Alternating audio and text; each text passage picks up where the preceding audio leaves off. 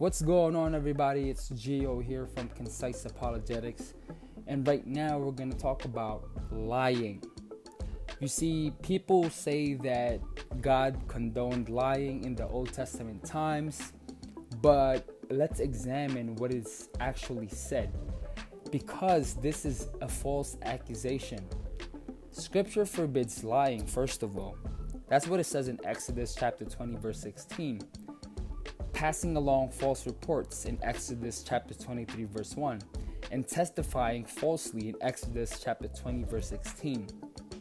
We are assured that liars will not go unpunished. We see that in Proverbs chapter 19, verse 9.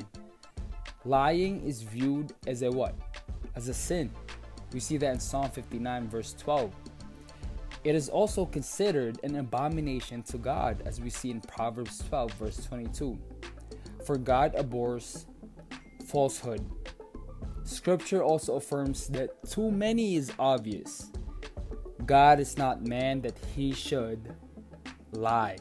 We see that in Numbers chapter 23 verse 19. But some people point to 2nd Chronicles chapter 18 verse 20 to 21 where we are told that God permitted the activity of a lying spirit. Of course, what God causes and what He allows are two different things.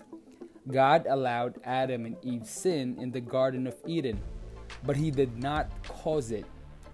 God allowed Lucifer's rebellion against Him, but He did not cause it.